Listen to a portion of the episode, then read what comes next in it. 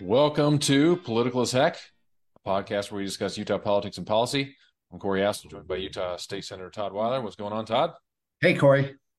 All right, we had some really interesting news this week. Utah Attorney General Sean Reyes has announced Friday that he will not seek re-election next year. In his speech, he said he addressed his relationship with Tim Ballard, saying that he's apologized. Reyes has apologized to the women who were allegedly sexually harassed and assaulted by Ballard. Reyes said, After hearing their stories in person, I believe them and I am heartbroken for what they've endured and the trauma they will face their entire lives. And he said, after much prayer and reflection, he's decided to return to his law practice. So we have Derek Brown, former chair of uh, Republican State Republican Party, worked for Mike Lee, been a representative in the legislature. We talked about him a week or two ago. And uh, so Dan McCay also has uh, said that he's taking a hard look at it. Todd, what do you think about this resignation and and who else jumps in? Well, I don't know if it's a resignation. Uh, I yeah, mean, well, I get you're right. He's not resigning. He's, he's going to finish elected, his term. So yeah, he's been elected three or four times, depending on how you how you count it. Um, I think this is the right move for for for Attorney General Reyes and his family. I think um, he's going to continue to come under scrutiny, um, and it's a it's an amazing reversal. Um, you know, uh, last summer, well, I mean, if you look at a political article from a year ago, he was he was talking about running against Mitt Romney. Um, he was definitely promoting Melissa Holyoak in his office to run for attorney general to replace him. And then in September, he doesn't name Tim Ballard, but he announces he's going to seek reelection as um, AG, you know, because a patriot and a hero is going to run. Everybody knew he was talking about Tim Ballard. Then Melissa Holyoak in his office decides to apply for an FTC position, which I think she she has secured. And and then you know on Friday he announces he's not going to seek reelection. So um, you know, I I I, I want to commend him. I, I think uh, he would have had. I mean, he may have been reelected despite all this, but I think he he would have had a tough road ahead of him. And you know, he's been there for a, a full decade. He started in, um, I believe, in 2013, or and so um, so he'll he'll be attorney general for 11 years, which is probably the longest in our state's history. And you know, he's he's had some accomplishments. I don't want to take away from that, but I do think um, he had certainly lost the confidence of the legislature, and I think he was starting to lose the confidence of the general public. So I think that this is a good move for him. Yeah, I mean, to your point, he was riding pretty high maybe a year and a half ago. Yeah, and I think there was a lot of buzz, even uh, even nationally, that that he would uh, run against Romney or run if Romney retired, and was uh, a lot of folks were like he must be the front runner, and um, so things can change in politics. But you know, he, he's probably looking at this race thinking that it's going to be super tough, and he he very well may not win. Probably wouldn't, depending on the competition. We'd have to see.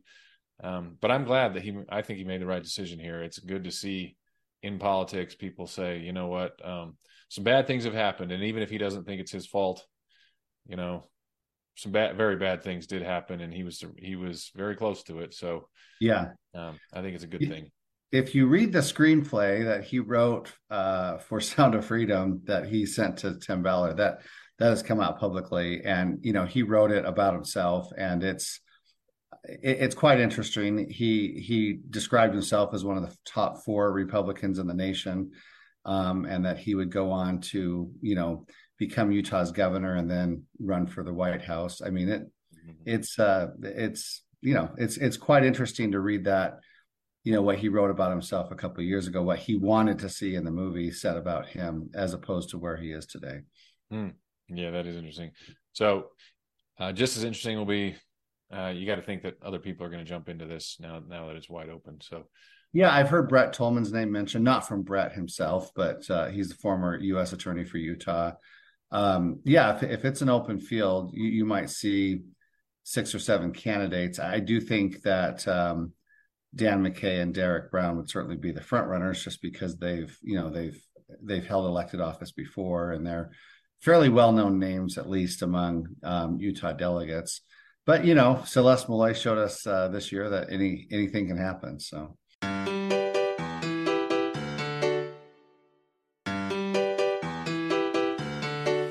this past Tuesday, Governor Cox released his 2024 budget. It included $854 million in new spending for public education. That's a and also a five percent jump in per pupil funding, known as uh, weighted pupil unit WPUs, something you talk about all the time. That's an increase of 211 million. So an additional 33.9 million increase also to rural students for WPU. That's for education. Outside of that, 4.7 million to expand Utah's child tax credit. 157 million to give state employees a raise. Good for them. And a proposal to remove employee protections for state workers, moving them from career service to at will positions. Now, I really hope the legislature takes that up. I like that one a lot. I guarantee public employees will not like that one, but I think the public will. And then $128 million towards emergency homeless shelters. That's quite a bit of money. And I know that this is an area that he's been focused on quite a bit. Um, so I'm interested to hear more about that because that is a lot, a lot of money. This year, no tax cuts. We'll see if the legislature does it, but he's not proposing it. So Todd, take it away. Any thoughts on the budget? Well, I, I want people to understand because you know I, I, get emails some years that says you know do your job and pass the governor's budget. So that's not my job. So if you look at our state constitution, which nobody, almost nobody does, um, the legislature holds the purse strings. This is very similar to the federal level where Congress holds the purse strings. So we have a statute um, that a prior governor asked because governors in Utah were proposing budgets, and so a prior governor said to the legislature, "Will you just put it in statute that we're supposed to propose a, gov- uh, a budget?" So we did that, and the governor has to propose a budget, and uh, about this time, mid December is when it, early December is when it usually comes out.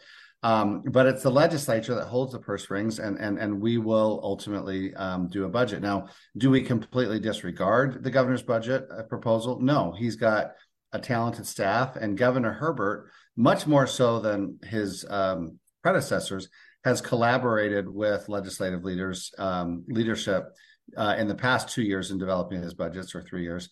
Um, this year's a little bit different because Governor Herbert did not include a tax cut. And I think Speaker Schultz um, wants to start off his tenure as the House Speaker with with, an, uh, with another tax cut. Now we've had three in the past four years, so this would be a fourth. Um, and I, I, don't think Stuart Adams has ever met a tax cut that he didn't like, and so I think it's very God likely. Bless him for that. Yeah, I think it's very likely that the legislature will be pushing another tax cut. Now, Governor Cox could, you know, veto a budget um, that the legislature passes if it has a big tax cut, and he didn't want one. He's up for reelection this year, so I don't see him doing that. And you know, there's a good chance that that veto would be overridden by two thirds vote with a Republican supermajority. So my guess right now is that we will have some type of tax cut again.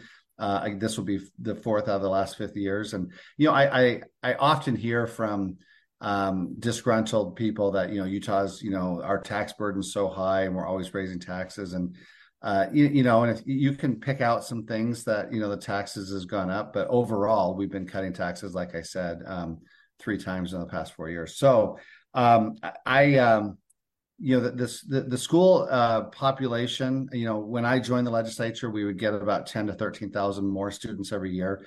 Now that's flattened off, and it's actually going to start decreasing. I think we're going to have three thousand less uh, K through 12 students this year than we did last year, and it looks like for the next decade or two that that's going to be going down.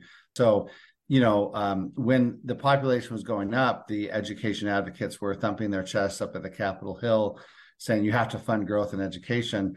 You're not going to hear any of them say, "Well, you can do some cuts now because our popular student population." That that that that that will never happen because they're always about more money, more money, more money.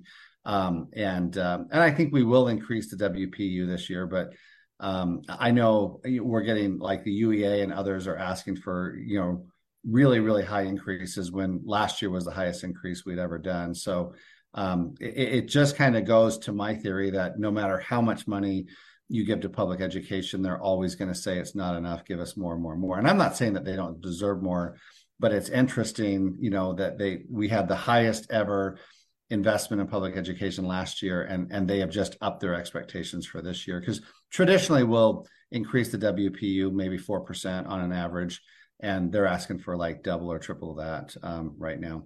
So it's an interesting budget. It's going to lead off on some debates. Um, I'm not sure that all of his priorities will get funded at those levels, but um, it'll be interesting to see what happens over the next three months.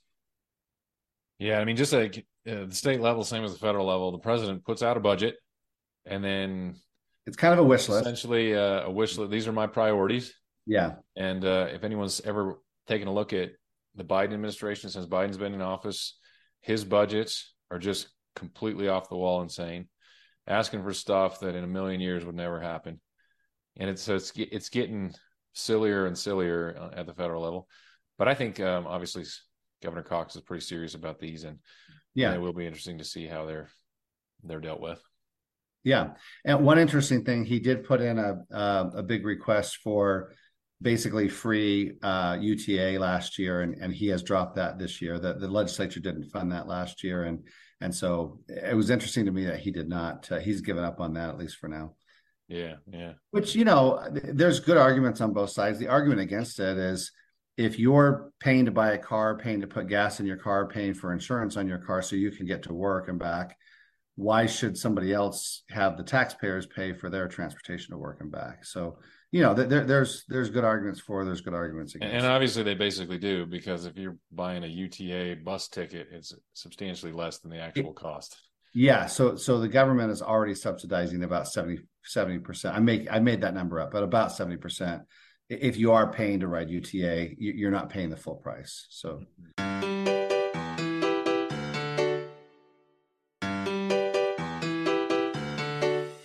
The Utah Board of Education this past week, or recently at least, passed a measure requiring all public colleges in Utah to draft resolutions outlining protections for free speech for students and the community members the policies must include a commitment to neutrality for each institution and its leaders. Public universities in the state must refrain, this is the quote, must refrain from taking public positions on political, social, or unsettled issues that do not directly relate to the institution's mission, role, or pedagogical objectives. Say hallelujah. So the universities must include a policy that doesn't allow for groups to shout out over others while detailing how a school would intervene in that situation. And it, it kind of follows on the recent events that, uh, that took place at the University of Utah. And if we have time, we'll talk a little bit more about that. But basically, students um, from a, a left wing student group shouted down and disrupted a conservative meeting, and they had to be taken out by police. Okay, but in a speech uh, to education leaders this week, Governor Cox said, quote, protesting, that's great. We want young people to explore their ideas and to learn that maybe some of their ideas are wrong. However, we will not on our campuses in Utah permit groups of students from canceling other people in their views at their events. Protest if you want, but you have to make space for others. He said, I do not care what your position is on Israel and Palestine. I don't. I don't care what your position is on Roe v. Wade. We don't need our institutions to take a position on those things. Yes, yes, yes, yes, yes. What we saw this past week from the presidents of these Ivy League schools, Harvard and Penn and MIT, is just scandalous. It is, it just, it highlights the the rot that is within our universities, within our elite institutions. I mean, what it really they, they were each of them. Not only would they not respond, so for those who didn't see, you had Representative Stefanik asking each of them, "Will it would it violate your student code of conduct as it relates to harassment if a student called for the genocide of Jews and of Israel?" And they wouldn't answer it. Not only would they not answer it, they smirked and had this look on their face like like they were pulling something over, like ah, this lady's dumb, and we're gonna go you know, back to the faculty lounge and just make fun of her and say mean things about her later. They had no well, idea how foolish they looked. And the one that smirked, she did resign on. She was from Penn. Um, she resigned on Saturday afternoon. That's great. There are so many donors of Penn very you know billionaires who have said they're not going to donate a single dime more until she's mm-hmm. gone, including and, the Huntsman family. So including Huntsman, yeah, we talked about yeah. that. Yeah. But what this demonstrates though is these this is how they they talk to each other. They're in these echo chambers where they speak to each other in this way, and it's totally acceptable. And they didn't even realize that the when they went out into the public, that the public, general public, Americans are like would not receive it in the same way. Americans are like, "You guys are crazy. This is completely nuts. No, yeah. that's not acceptable." They they had no idea and it's just it's it's revealing of where we are with our elite institutions and it's not just the elite universities it's also our elite media it's also hollywood it's also uh, the uh, um, elite journalism um, in our newspapers and and uh, mainstream media that that's where they're at is they have these echo chambers and they feel like they talk to their friends in a certain way and then they turn around and talk to the public and the public's like no, no, no. We know who the bad guys are. Like we this is this is not a tough call for us. Like, no, we we know who the bad guys are. It's the it's the people, it's the terrorists who did the raping, did the murdering, uh, burned babies, baked babies, uh, beheaded people. Yeah, that's not a tough call. We know who the bad guys are. But anyway, I want to say thank you, Governor Cox, for taking this issue and pushing it. And our Board of Education takes a lot of heat sometimes rightly so. But this is a great move. Thank you. It's exactly what should happen. It's not happening in a whole lot of states. It's not happening in a whole lot of Democratic states. They're just letting it go. You know, they're allowing this stuff to happen. And in Utah, I love it. There's a sheriff in town, and you're not going to do this stuff. What do you think, Todd? Well, I agree with your sentiments. Just to clarify, our, our state board of education is over K through 12. So we have a board of regents Oh, geez, you know what? Yeah. I got that wrong.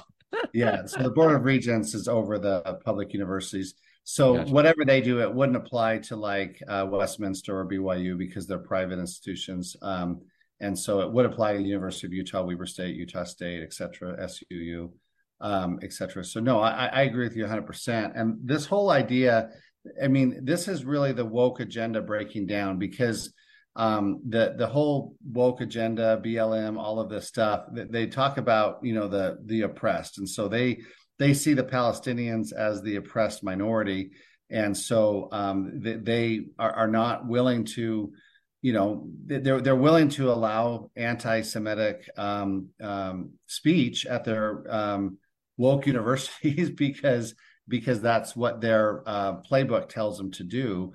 And and so you saw you know the president of penn kind of saying yeah if, if someone's calling for the genocide of jews you know unless they're if it's just speech yeah that's that that, that wouldn't probably violate our policies unless they're stepping that up into conduct and people were horrified at that. Even the white house even joe biden's white house came out and said wait a second what what the and so yeah she really stepped in it as did the other they, they i think they all looked silly. Um, saturday night live uh, you know instead of um, jumping on the side of most americans saturday night live went and they made fun of um, representative stefanik. I don't know how to say her name um, instead of making fun of uh, uh, what the president said but in any event it's, it's interesting to see that she's resigned now i want to point out this this president of penn um, she is still going to be a tenured, tenured professor at Penn. She's not leaving the university. She's still going to be reinforcing these, um, you know, telling students that it's okay for the, them to, you know, shout anti-Semitic, uh, genocidal chants. So, um, you know what they actually said? I should have said this before. Is that yeah. she kept saying, if there were conduct conduct yeah that may or that may violate our policy like yeah call so you can call for the genocide of jews yeah. As long as there's no conduct. Like what is the conduct? The actual killing? Well, the killing or or physical abuse of Jewish students, you know, on campus. And again, she's following the liberal playbook, and that is you have to side with the Palestinians, the uh, and the Hamas specifically in this dispute because they're the oppressed, and and and Israel is and the Jews are seen as the the oppressors, and it's just um, it's almost like you know World War II and the Holocaust never happened. So yeah, I, I, I like I like this move from the Board of Regents. I like um, Governor Cox's leadership on this. and I, I think it's so sad, you know, because uh, this is why Americans, America's youth is losing confidence in in colleges, and college education is not valued as much as it was even ten years ago. And the studies are irrefutable uh, that you know teens today are like, no, I, I don't necessarily need a college education. And you know, colleges used to go be places where you went and you had your you had your beliefs kind of challenged and you had to you know defend them and think about them and now somehow we've regressed and you know like nobody should ever be uh, uncomfortable or nobody should ever have to hear any speech that makes them uh, feel anxious and and and we're just coddling these college students and and trying to protect them from any um, different ideas that might not completely you know coincide with their little agendas and it's it's just a sad state of academia. I mean, I, we need we need these colleges to focus on research and and academics and and focus less on politics and and and uh, political agendas. Well said. And to final, I, want to give props to the University of Utah. So I mentioned a minute ago that there was a U- University of Utah student group uh, called I, I, don't know what it how do you pronounce it Mecca or Mecha it it's Span- it's Spanish for fuse or wick, and the group describes itself as anti-imperialist, anti-colonial, socialist. Of course, they do. I And basically, it's a crazy college leftist group. And so, anyway, this group tried to disrupt an event sponsored by the Young Americans for Freedom Club. It's a conservative club on campus. And afterward, and so the disruption lasted for 15 minutes. The police tried to push them out. They wouldn't go. They, so they locked their arms together. While, yeah, while locked their arms together and refused yeah. to leave. And so afterwards, the University of Utah took the very welcome step of sending a letter saying that we withdraw our school sponsorship from the club because of that behavior. And those so, students have been criminally charged now. Yeah, and now it's gone even further. It's that uh, several members of this group have been charged with misdemeanors. And again, I just love it. Way to go, University of Utah props to you for doing this, for for being the adult in the room. This is a school. You, this is a college. You are the adults. These are the kids. they don't get to run. They don't get to run the place. You get to. There are rules, and they need to follow those rules. And if they don't, there are going to be consequences. And as I think most of these kids, if not all of them, were students, so we'll see if they also get booted or have some sort of and, and you know corey there's extremists on the left there's extremists on the right and and i generally don't um, condone extremist behavior but it's very rare if if almost never unheard of that uh, conservatives are moving in and trying to stop a liberal message from being delivered. Now they might they might protest outside they might have signs and stuff but they don't go in and try to say you can't speak you know? But it is um, it is is now like expected. Like, like if a ben shapiro type you know goes on to a university that that that that there's going to be an attempt to completely disrupt it so that he can't deliver his message he can't answer questions from students. And i just don't understand how they think that that's okay i mean we don't live in a communist country you know the the whole idea of a free exchange of ideas even ideas that you don't like or agree with that's been somehow lost, um, you know, in, in in our academic circles, and and it's you know it's just bewildering to me. Yeah, to watch. totally agree, and it's really just refreshing to see school administration that's not afraid of the students. Instead, they're they're willing to do their jobs. yeah. Just a few months ago, there was a conservative um, judge that was speaking at Stanford, and the students completely shouted him down. And like the the dean of the law school originally was kind of backing the students. You know, you've yeah. got a judge, and Mike Lee, I know, tweeted about that at the time, and it's just embarrassing. It's just embarrassing um, how off track uh, some of our um, um, universities have. You know, they've just gone completely rogue um, on these issues, and and now it's okay to shout down someone that you don't agree with. I I don't get it. I just don't get it. All right, we'll leave it right there. Thank you, Todd. Thank you, Corey. Oh, look, can I mention one last thing? So yep. RFK Jr. sued the state of Utah because our he said that our um, our declaration date for independent presidential candidates was too early. So the state has tentatively made a deal that they won't disqualify him for not filing the first week of January, that he'll have at least until the first week of March. And I, I do think, um, and I'm running a bill to, to, to reset the date probably in June. I do think when we moved our filing deadline up for all the other candidates to the first week of January, I don't think that we gave proper uh, consideration to how that would affect an independent candidate for president. Mm, yeah. And so um, we're we're to fix that. I've been in um, I, am running my bill. Uh, you know, the Senate President and the Speaker of the House. I've, I've, been coordinating with them. I actually opened this bill file last June because I saw this coming, um, and so you know, props to RFK Jr. Some people are saying, "Oh, well, Utah's backing down because we think that that's going to help Trump win Utah." No, Trump will. Trump or whatever the whoever the Republican nominee, Nikki Haley, Ron DeSantis, whoever it is, they're going to win Utah regardless of RFK. Um, we're doing this because we want to make sure that you know we have an equal playing ground for independent candidates for president. Well, that's a good thing. And uh, just a quick note. I mean, we talked about this before, but I I'm not convinced that RFK takes more from Biden than from than from Trump at this point. You know, no, in fact, he he's on record saying he'll he thinks he'll take more from Trump.